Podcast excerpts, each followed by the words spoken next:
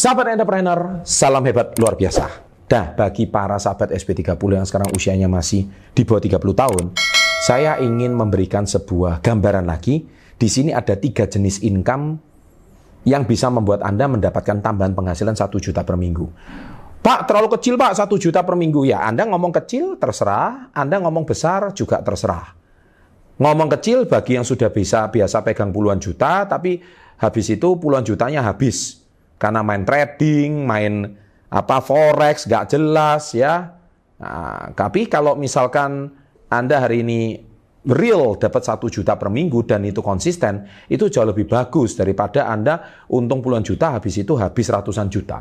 Nah, jadi saya hari ini pengen sharing sedikit tentang bagaimana cara Anda menaikkan income Anda, tiga jenis income ini satu juta per minggu.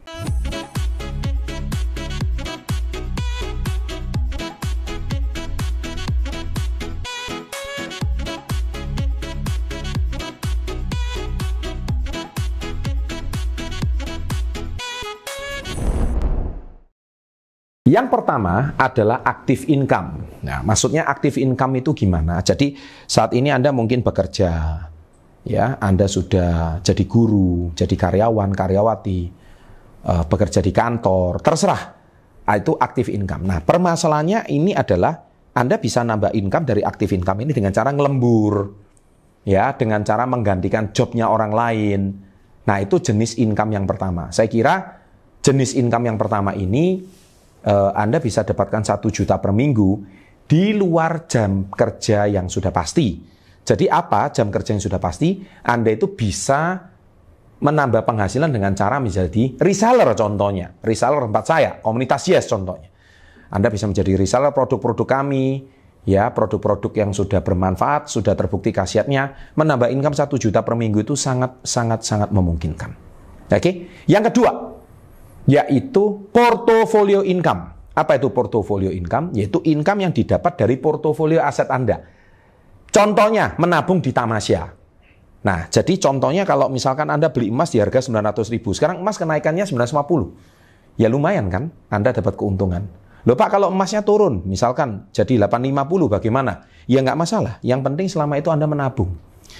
Anda harus mengenal satu konsep portofolio income yang paling bagus, yaitu yang selalu diajarkan oleh Warren Buffett, yaitu Dollar Cost Averaging, ya, D C A, ya, Dollar Cost Averaging, yaitu mau naik mau turun nabung, tidak peduli harganya berapa, nabung, ya.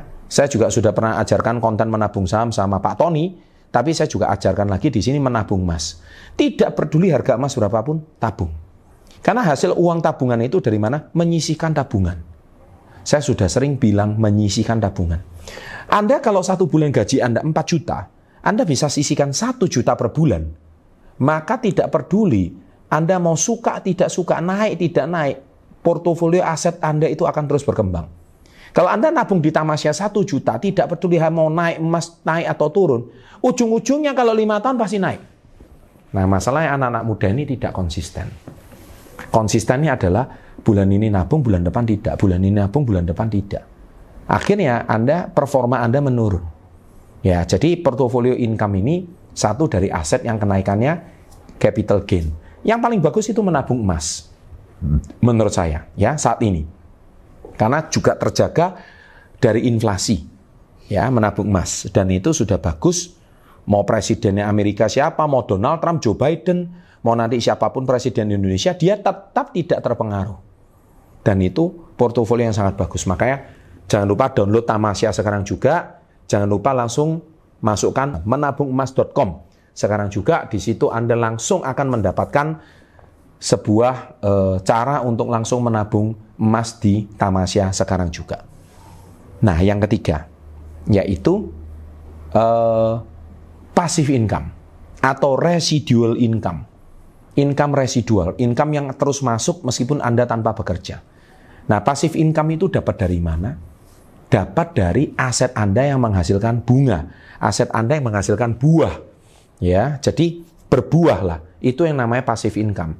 Bisa dari kalau Anda menjalankan bisnis jaringan reseller, Anda bisa dapatkan passive income dari reseller Anda meskipun reseller Anda yang aktif.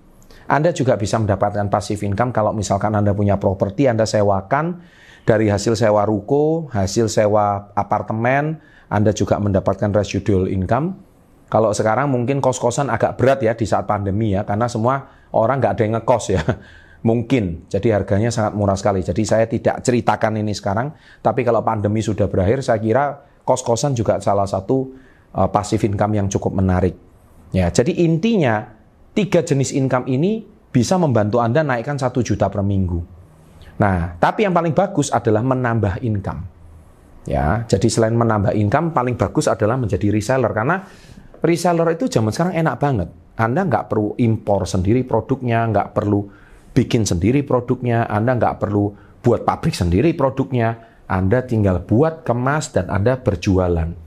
Nah, di, di luar pekerjaan Anda, Anda bisa menghasilkan income yang lebih. Nah, itu saya percaya sangat tepat sekali. Nah, bagaimana saya akan jelaskan di konten berikutnya, problem kenapa para milenial ini sulit sekali menabung. Berapapun gajinya habis terus. Saya akan bahas di konten berikutnya. Setelah yang satu ini, dan sukses selalu. Jangan lupa like, share, and salam hebat luar biasa.